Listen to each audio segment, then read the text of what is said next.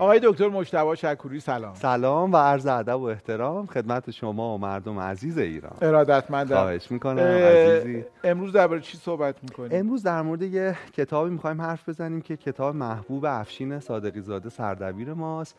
یه تقریباً 4 سالی هست به من میگه چرا اینو معرفی نمی‌کنی و بالاخره به خاطر بحثمون که راجع به ذهن و مغز و اینا داریم حرف میزنیم رسیدیم به معرفی این کتاب. شما خونده بودین یا افشین؟ من قبلا خونده بودم آره، ولی خب احساس کردم الان دیگه جای طرح این بحثه با توجه به بحث برنامه گذشته. میشه به دوربین نشون بدیم؟ بله. کامل اسم کتاب اینه، ذهن کامل نو، گذر از عصر اطلاعاتی به عصر مفهومی، دانیل اچ. پینک، ترجمه آقای رضا امیر رحیمی، انتشارات کندوکاو. که از آقای پینک کتاب دیگه هم شما معرفی کردید. بله و کتاب کی یا ون اگرتون باشه فکر کنم 2 فصل قبل بود از ایشون معرفی کردیم. کلا اندیشمند خیلی به نظرم توانمندیه و ایده های خیلی نوعی داره. تو این کتابم خیلی حرف مهمی میزنه. بفرمایید. چقدر خواهش میکنم. ببینید اول استخوان‌بندی اصلی کتابو توضیح بدم، ایده اصلیشو، بعد باز میریم تو دلشو، هی قصه میگیم، فکت علمی میگیم برای اینکه اون موضوع بهتر تراشیده شه.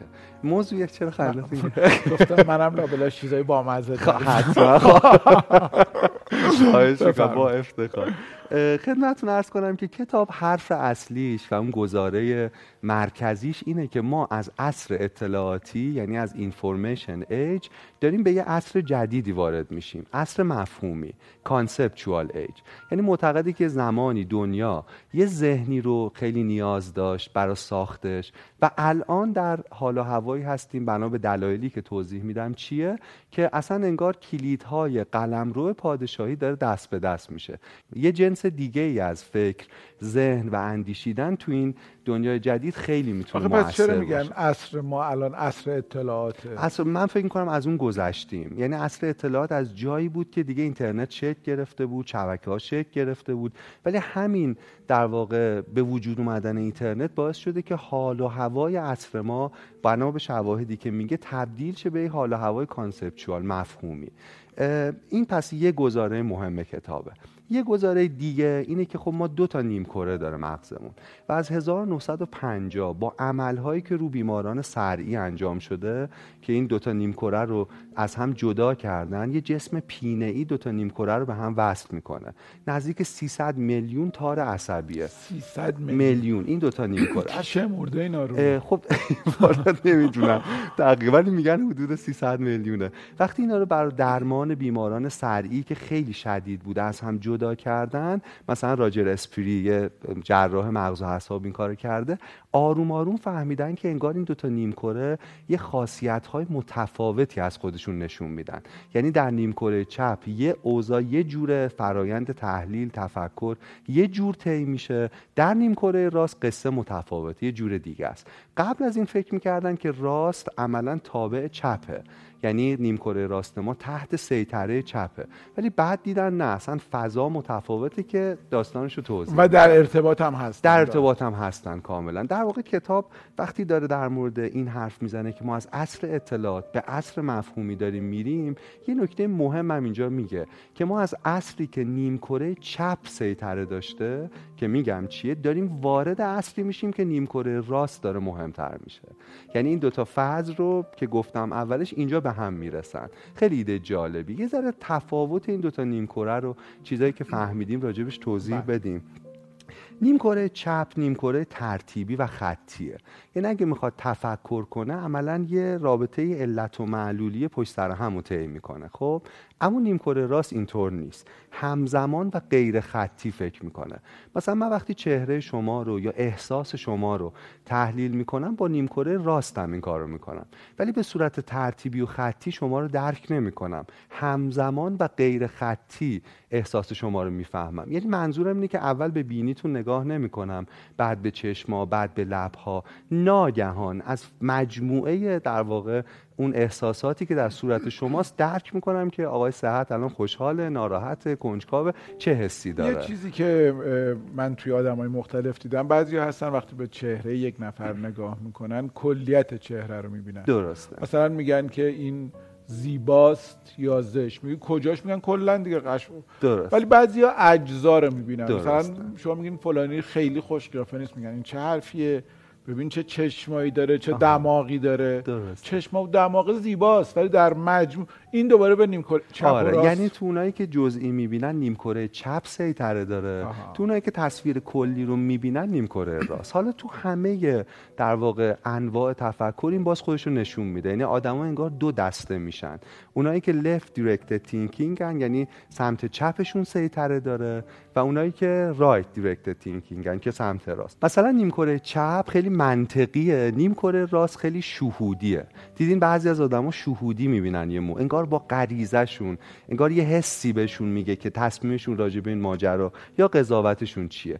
نیمکره چپ خیلی جزئی نگره، نیمکره راست خیلی کلی نگره. نیمکره چپ همگراست تفکرش، اما نیمکره راست تفکر واگرا داره. حالا اینا رو جلوتر که بریم در واقع بیشتر هی بازش میکنیم که اون توضیحمون کامل‌تر بشه.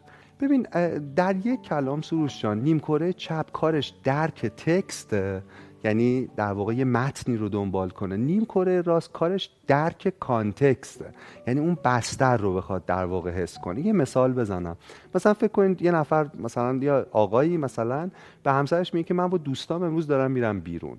همسرش میگه باشه عزیزم بهتون خوش بگذره.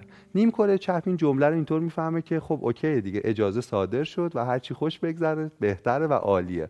ولی نیمکره راست کانتکست رو میفهمه، در واقع کلیت ماجرا رو میفهمه، در واقع آن چیزی که بین سطور پنهانه رو میتونه درک کنه و اینجا میفهمه که هر جور راحتی و خوش بگذره و اینا احتمالاً اون چیزی نیست که به راحتی در واقع ما درک میکنیم.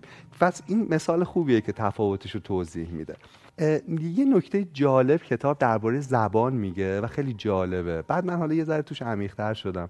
میگه که ما دو جور در واقع زبان داریم، میتونیم یه تقسیم بندی کنیم، اونایی که از راست به چپ نوشته میشه و اونایی که از چپ به راست نوشته میشه. مثلا زبان انگلیسی، آلمانی، نه همه از چپ به راست، زبان فارسی، عربی از راست به چپ. بعد میگه که تو هر کدوم از اینا با توجه به اینکه از کدام طرف مینویسیم یه نیمکره انگار قدرتمندتره.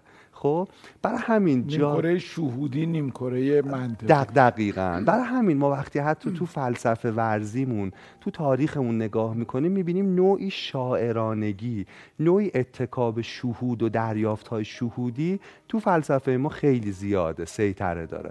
یه دلیل دیگه‌ش هم اینه که یه سری زبان‌ها به صورت نوشتاری همه اون اعراب‌ها رو تو حروف دارن، مثل زبان انگلیسی.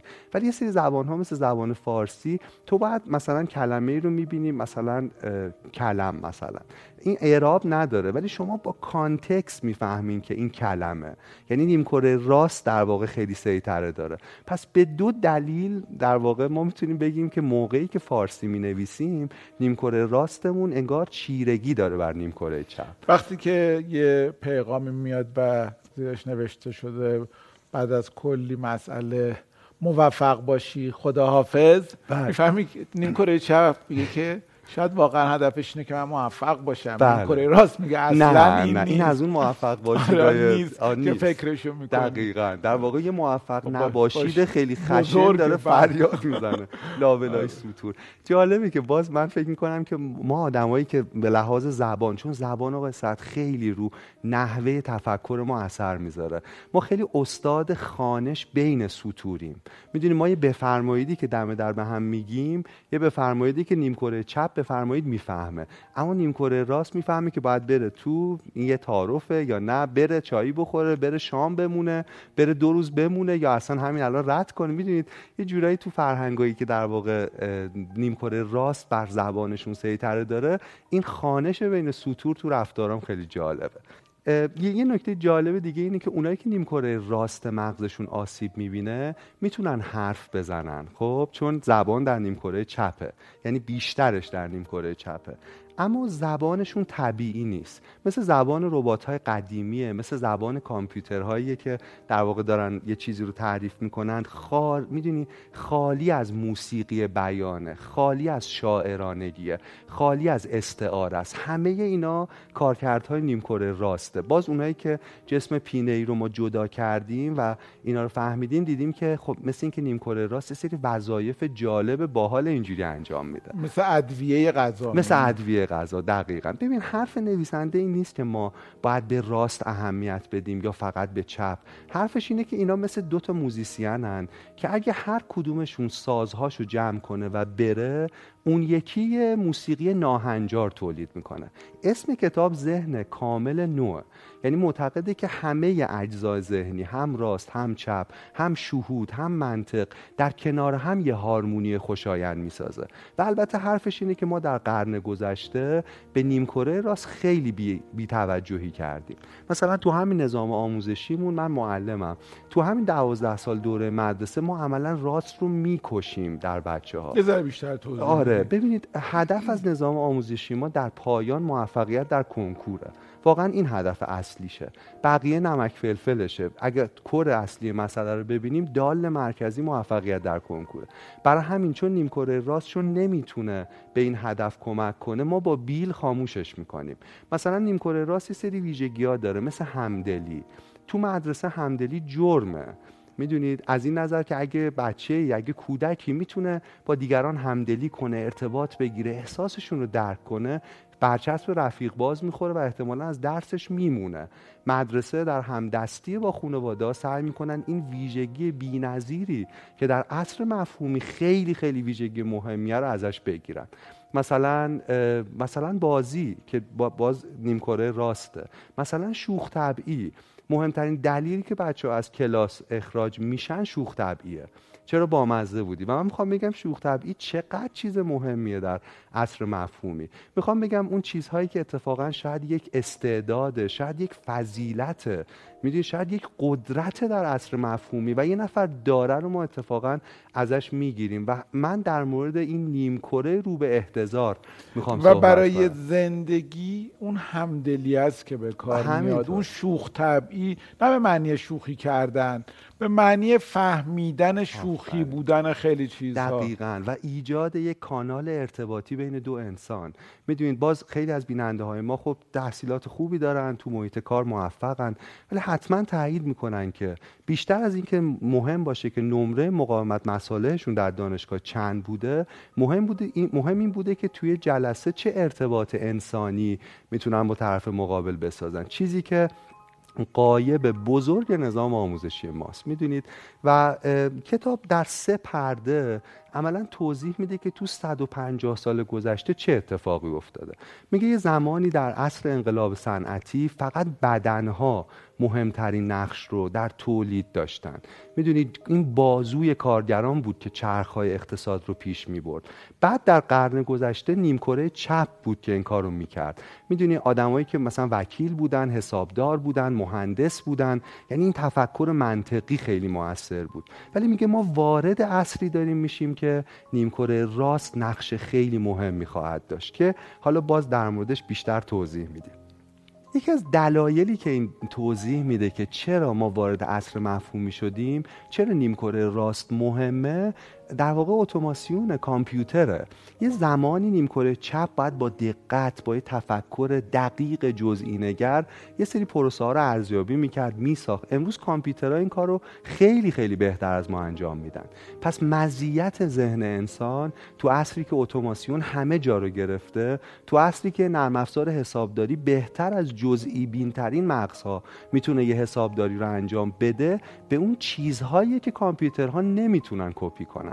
میدونید به همدلیه، به بازیه، به ساخت استعاره است، میدونید به این چیزهایی که بهش خواهیم رسید. این نکته مهم اینه که وقتی کامپیوترها در اقتصاد اینقدر مهم شدن، اون وقت مزیت ما نسبت به کامپیوترها سمت راست مغزمونه که عملاً تو نظام آموزشی، تو نظام کاری خیلی بهش بی‌اعتنا. کتاب سروشان در ادامه 6 تا حسی که در نیمکره راست وجود داره و اینا رو به مرگن، رو به احتضارن و باید بهشون تنفس مصنوعی بدیم رو راجبش دونه دونه حرف میزنه که ما میخوایم در موردش حرف بزنیم. من میخوام تجربه خودم تو کلاس رو هم اضافه کنم به تحلیل کتاب و شاید یه راه حلی باشه، شاید سرنخایی برام باشه. یکیش طراحیه که تو نیمکره راست هست، خیلی مهمه. بعدی داستانه، توانایی این که ما بتونیم قصه بگیم، خیلی چیز مهمیه. همنوایی، همدلی، بازی و معناست. که حالا هم نوایی یعنی ما دو تا چیزی که به ظاهر ناسازگارن و بتونیم بذاریم کنار همدیگه یه کلاژ خلق کنیم که در کل در کلیتش یه معنا داره. میدونی این کاری که کامپیوترها نمیتونن بکنن. ما وقتی شوخی میکنیم، وقتی استعاره به کار میبریم، عملاً دو تا جهان معنایی متفاوت و انگار داریم به هم پیوند میدیم و حالا مثالاش رو جلوتر هم عرض میکنم. در مورد طراحی بگم، آقای مکنزی که یه آدمی مهمیه در تعلیم و تربیت، میرفته تو کلاسای بچه‌ها از دوره ابتدایی یه پژوهشی رو انجام میداده. تو کلاس اول از آدم‌ها میپرسیده اینجا چند تا هنرمند داریم. همه کلاس دستشون می‌بردن بالا. تو کلاس دوم تعداد دست‌هایی که بالا میرفت کمتر میشد. کلاس سه و در کلاس ششم فقط 1/3 کلاس خودشون رو هنرمند میدونستن. من میخوام بگم این چیز تلخی رو نشون میده. ببین وقتی میگیم هنرمند، منظورم نیست که همه بچهای کلاس پیکاسو ان یا همشون مثلا میدونید یه هنرمند توانمندن. منظورم اینه که تفکر طراحی در عصر مفهومی، ما هر شغلی که انجام بدیم به دردمون میخوره و چیزی که اتفاقا ما فراموشش کردیم. میدونید تفکر طراحی رو اینطور میشه تعریف کرد: سودمندی عملی به اضافه اهمیت معنایی. مثلا سروش جان اینو ببینی، این سودمندی عملی داره، یه استکان دیگه، یه کاری انجام، برخلاف این دوستش که هیچ سودمندی عملی نداره، اینجا چایو نگه می‌داره میشه خورد. اونم زیبایی، ببین چقدر زیباست و واقعا خیلی قشنگه. ولی این چیه اصلا؟ این آقای دکتر، من چند بار سوال کردم، یعنی هیچی هم نمیشه حتی توش گذاشت؟ نه، گفتن که این یک شیء زیباست. بعد گاهی وقتا بهش نگاه کنید و لذت ببرید. خب همینم به نظرم پس یه اهمیت معنایی داره. ولی این استکانه غیر از سودمندی عملیش میتونه با تفکر طراحی جوری که ما خلقش میکنیم یه اهمیت معنایی هم داشته باشه. منظورم که تو طراحی شکلش، جنسش، میدونید همه اینا یه جوری باشه که هم بشه باش چایی خورد، هم بشه دیدش و لذت برد. و برای همینه که ما وقتی که میریم مثلا استکان بخریم، مدل‌های مختلف رو نگاه می‌کنیم، اونی رو که بیشتر دوست داریم غیر از سودمندیش، زیباییش هم سعی می‌کنیم با سلیقه‌مون بیشتر هماهنگ باشه، اون رو انتخاب کنیم. یعنی در قرن گذشته همونطور که خیلی خوب مثال زدین، استکان بود. میدونید هممون هم شاید حتی یه ظرفای یه شکلی داشتیم، ولی تو عصر مفهومی عملا مهمه که این غیر از سودمندی عملیش چه اهمیت معنایی داره، چه شکلیه، میدونی چی به من اضافه میکنه، دیدنش چه چیزی رو در من زنده میکنه. برای همین میگم اصلا مهم نیست فرزندان ما در آینده شغلشون چیه، دندون پزشکن، معلم، این مهمه که تفکر طراحی داشته باشه. و برای همین آیا سوال دارم میکنم که یه موقعی قرنها پیش شاید همه یک پوستی میپوشیدن، پوست یک حیوانی رو، و پوشش همه شبیه هم بود. الان لباس پوشیدن هر آدمی یه جوری معرف اون آدم هم هست. یعنی ما با نگاه کردن حتی به ظاهر یک آدم، به اینکه عینکش چه شکلیه، چه ساعتی داره، چه کتی پوشیده، چه پیراهنی، چه شلواری، یه چیزایی از اون آدمو میفهمیم. آفرین. در واقع لباس غیر از سودمندیش که گرم کردن و محافظت، یه اهمیت معنایی داره در عصر ما. میدونید و من میگم هر کسی هر شغلی داره، این تفکر طراحی خیلی میتونه بهش کمک کنه، چون آدم‌ها انگار نیازهای دیگری غیر از نیازهای عملی دارن که تو طراحی ما میتونیم ببینیمش. و جالبه من اصلا تو کلاس یه بازی با بچه‌ها میکنم، امسال که به خاطر کرونا دیگه همه اینا قطع شده، ولی یه بازی انجام میدادم. ما کلمه بی ربط میگفتیم، مثلا پیژامه. بعد میگفتیم یه هدفی هم داریم، طراحی یه رستوران. بعد با این پیژامه می‌خواستیم یه رستوران طراحی کنیم. اولش ناممکن به نظر میاد. برای فیلمنامه‌نویسی هم خیلی طراحیه، خیلی تمرین خوبیه. خب بگید شما بتونید یه ایده‌ای رو به یک داستانی تبدیلش بکنید، میشه یه چیز دیگه، تمرین، یه فرایند خلق و طراحی. حالا من میگم این فقط منحصر به سینما یا هنر نیست. در تأسیس رستوران هم میشه از این روند با تفکر طراحی استفاده کرد. بعد بچه‌ها اول شگفت زده میشن که آقا با پیژامه که نمیشه رستوران زد. بعد شروع میشه ایده ها. این که آقا شبیه پیژامه باشه، از این کاغذ دیواریای حالا پیژامه سنتی اصفهانی که من و شما باش خاطره داریم، از این کاغذ دیواری آبی و مثلا سفید باشه، رومیزی ها همینطور باشه، مثلا گارسوناش و همه با پیژامه بیان. میدونی یه تم دیگه. منظورم اینه که شاید این رستوران رو نشه تأسیس کرد، اما به آدما نشون میده که تجربه غذا خوردن فقط در جهان مدرن سیر شدن نیست، یک تجربه معنایی و حسیه و تو هر کاری که باشیم باید ازش استفاده کنیم. دومین چیزی که در واقع خیلی مهمه، دومین حسی که تو نیمکره راست هست، داستانه، قصه است. جایی که این قصه ها رو میسازه و ما با این قصه ها دنیا رو میفهمیم، سروش دنیا رو توصیف میکنیم، دنیا رو درک میکنیم، میدونید، و عمل انجام میدیم روی دنیا. در واقع نیمکره راسته و قصه گفتن هم در نظام آموزشی ما فراموش شده. ما تو فصل قبلی کتاب بازی کتاب معرفی کردیم به نام حیوان قصه گو، نوشته آقای جاناتان گاتشال بود، نشر مرکز. کتاب حرفش این بود که ما پیش از آن که هر چیزی باشیم که تمایز ما با بقیه طبیعته، ما میتونیم داستان بگیم و داستان رو در واقع به کار بگیریم برای فهم جهان. و خیلی از عقاید ما، یادم میاد اینو توضیح دادید که بر اساس داستان‌ها شکل گرفته و بعد اینجوری میتونیم اتفاقا نقادانه ببینیم آیا این مجموعه داستانی که یک گوشه‌ای از فرهنگ ما رو مفصل بندی کرده، آیا مهمه، آیا درسته، آیا کار میکنه یا نه.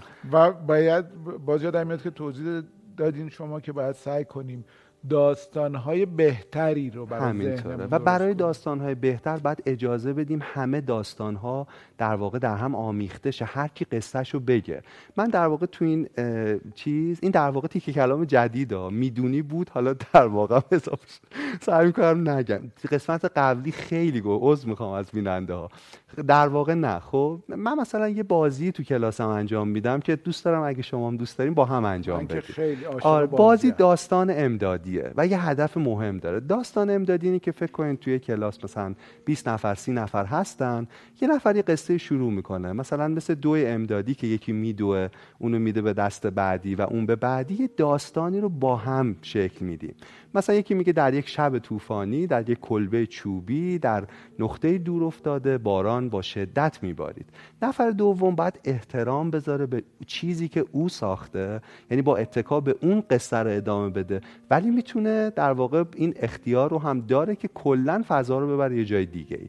و نفر بعدی و نفر بعدی. به صورت واقعی مجله داستان چند سال پیش این کارو کرد. آره من ایده رو از اونجا گرفتم. دقیقاً مجله داستان مثلا از 4 تا نویسنده می‌خواست که یه داستانی رو بنویسن، اولی شروع میکرد، دومی یعنی ابتدا رو، دومی میانه رو مینوشت، سومی میبرد به سمت پایان، نفر چهارم داستان رو برای جمع. دقیقاً انگار 4 تا جهان معنایی مختلف یه چیزی رو پیش میبرن. آقا سعد میدونی نکته مهم تو این بازی چیه؟ ماهیت اشتراکی قصه هاست. اگر در یک جامعه ما به کمک داستان‌های هم میتونیم گره ها رو باز کنیم، این کمک میکنه که ما یاد بگیریم که چیزی که نفر قبلی گفت مهمه و باید بشنوم و همه آدمای این کلاس، نه من معلم به عنوان دانای کل، در خلق اون داستانی که جهان رو توضیح میده باید مشارکت داشته باشن. میخوایم یه ذره بازی کنیم با هم اینا؟ خب خیلی. من شروع کنم یا شما شروع؟ شما.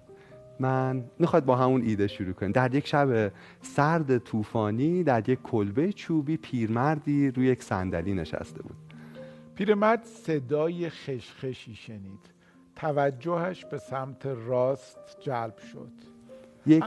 بفرم شما تا تهش میخواین بگید. توجهش به سمت راست جلب. خونه بگین، ادامه بدین شما. اما صدا از سمت چپ بود. ماری آهسته به سمت او می آمد. پیرمرد اینقدر تنها بود که از فرط تنهایی شروع به سخن گفتن با مار کرد. پیرمرد گفت مار زیبا سلام، و در کمال تعجب دید که مار می گوید سلام پیرمرد تنها.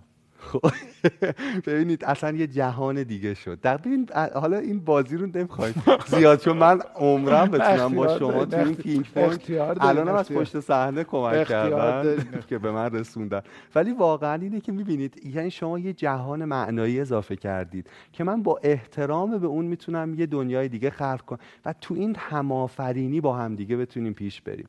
من فکر کنم اگه تو مدرسه‌ای، اگه تو کلاسی آدما اینو درک کنن، بسیاری از گره‌های اجتماعی میتونه باز شه. این نکته خیلی مهمه. ما تا الان دو تا خسته شدیم، دو تا حرف زدیم. چقدر بازی خوبیه برای جمع خانواده. آره و برای اینکه با بچه‌ها انجام بدیم یا با خودمون به عنوان بزرگسالا. آره هم جمع میشن، خیلی بازیه که توش نشاط هم هست، احتمالاً خندیدن هم خیلی هست، نوآوری هم هست. چقدر خوب شد که این در واقع این نکته رو من بگم یادآوری کردین که اصلا این بحث میدونید ارتباطش با بحث‌های قبلی ما چیه. آره بحث این دفعه و دفعه قبل انگار یه مدخل جدیدی رو. آره ولی من میخوام بگم همونه، ولی یه رویکرد جدیدی داره. مثلا نظر من اینه که اگه ما سمت راست مغز رو از این حالت رو به احتضار در بیاریم، بسیاری از مشکلاتمون و رنج‌هامون رو میتونیم بهتر حل کنیم.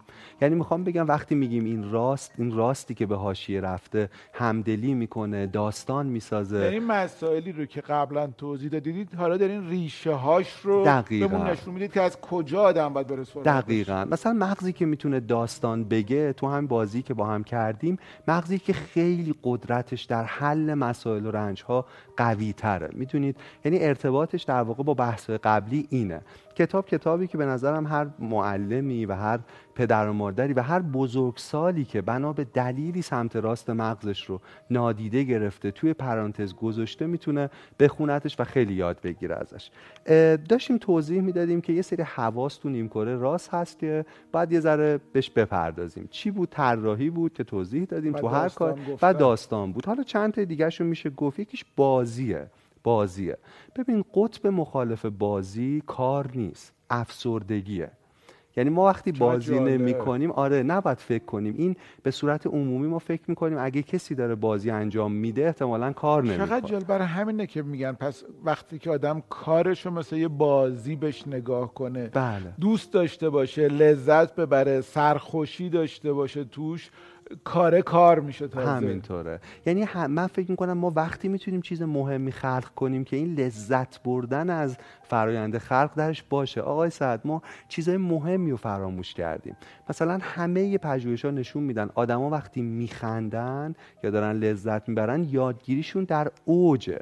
یعنی بیشترین در واقع حجم یادگیری رو و به خاطر سپردن رو دارن. و سوال اینه که چطور با وجود این همه پژوهش هنوز خندیدن در کلاس‌های درس جرمه؟ اگه هدف از یک کلاس درس توی مدرسه، هدف از انجام یک کار تو محیط کار، تولید بهتر و میدونید یک با کیفیت تره، حالا میتونه آموزش باشه، محصول باشه، این بازی، این خندیدن وقتی بهش کمک میکنه، ما چرا مسدودش کردیم؟ من اجازه میدین اسم 4 تا از دبیرای دوره تحصیلمو بیارم. چقدر خوب. حتما خیلی دبیرای خوب زیاد داشتم، ولی 4 تا دبیر بودن که ما خیلی سر کلاسشون لذت می‌بردیم. خیلی خیلی خیلی. یکی آقای احمد شرقی که زیست شناسی درس میدادن و اینقدر ما میخندیدیم که هممون زیست شناسیامون خوب شده بود. از بس ما رو میخندوندن.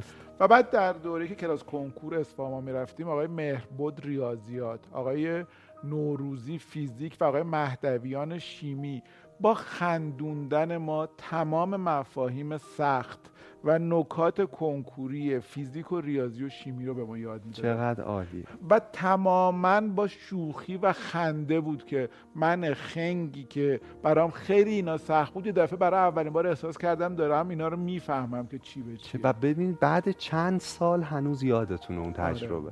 یعنی چه اثر حسی درخشانی روی شما داشته.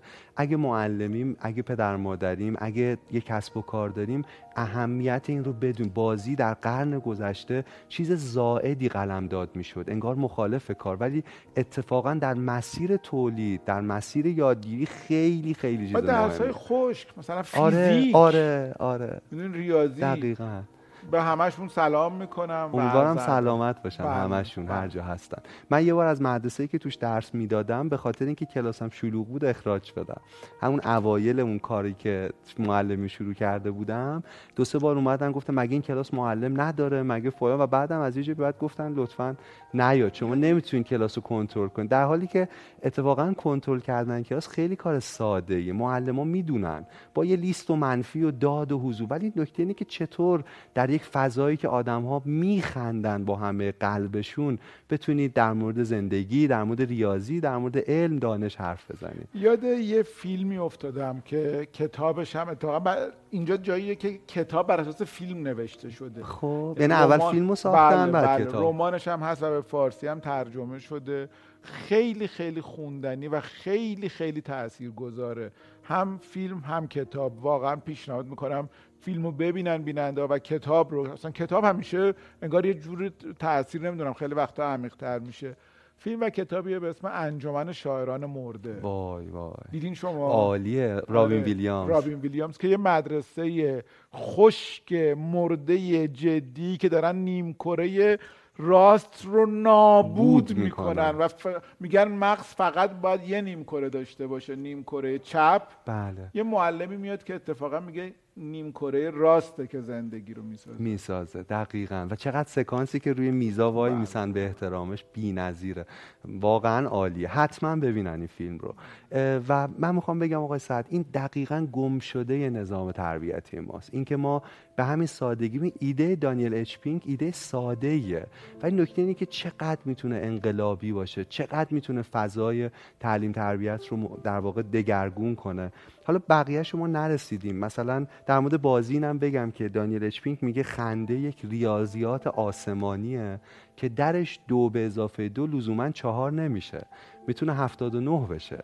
میدونید یعنی یه تفکر بیرون جعبه و چقدر از مشکلات بشر با این ریاضیات آسمانی میتونه حل شه. خیلی خیلی ممنونم.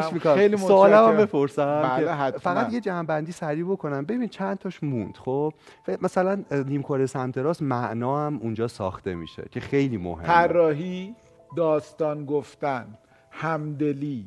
درسته؟ بله کاملا. به همنوایی اشاره کردیم، برام توضیح دادین. همنوایی، بازی، شوخ طبعی، درسته؟ بله. و معنا. این معنا رو یه ذره توضیح میدین؟ آره ببین ما تو خیلی از بذارید با ارجاع باز به یه فیلمی توضیح بدم. همیشه اینو گفتم، تکراریه بازم میگم. یه فیلمی از دیوان از قفس پرید، جک نیکلسون بازی میکنه. چقدر درخشانه. و رمانش هم عالیه. آره. عالی بی‌نظیره. یه سکانسی داره که پرواز بر فراز آشیانه فاخته. درخشانه. یکی از میدونین عجیب ترین شخصیت‌های منفی تاریخ سینمام توشه، اون سرپرستاره.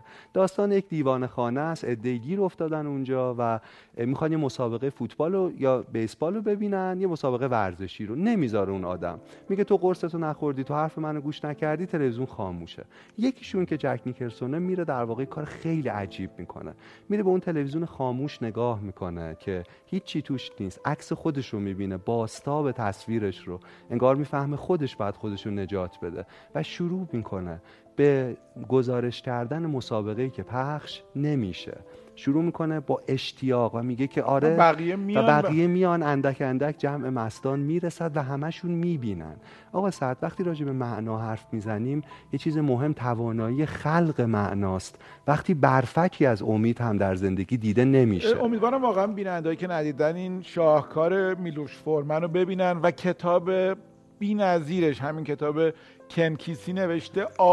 عالی واقعا تاثیر میذاره، یعنی روی روح و روان و جان آدم تاثیر میذاره. واقعا عجب کتابیه. و کدوم ترجمه‌اشو شما خودتون توصیه می‌کنید؟ ترجمه‌ای که بیشتر دیده شد ترجمه‌ای که آقای سعید باستانی حدود 30-40 سال پیش کردن و چند سال پیش آقای امیر اسماعیلی یزدی هم ترجمه کردن که من این نسخه جدید رو نخوندم، فقط ورق زدم، ولی به نظرم اومد خیلی ترجمه خوبیه. این هم خیلی خیلی به نظرم ترجمه روونی بود. نقاشی هم یه سری طراحی هم داشت. به هر حال کتاب خیلی خوب و چقدر مرتبط با بحث ما، یعنی اون جاییه که اگر کل بحث‌های شما از اول تا به ها همینطور. من خیلی این فیلمو دوست دارم، خیلی تحت تاثیرش بودم. امیدوارم ببینن. و آخرین سوالم بپرسم که سوال برنامه است. شما در مورد معلمات صحبت کردید که خیلی سال قبل چطور در واقع با عشق، با اشتیاق به این نیمکره رو به احتضار تنفس مصنوعی دادن. چطور مدرسه رو برای ساعت‌های جای خوبی کردن برای شما.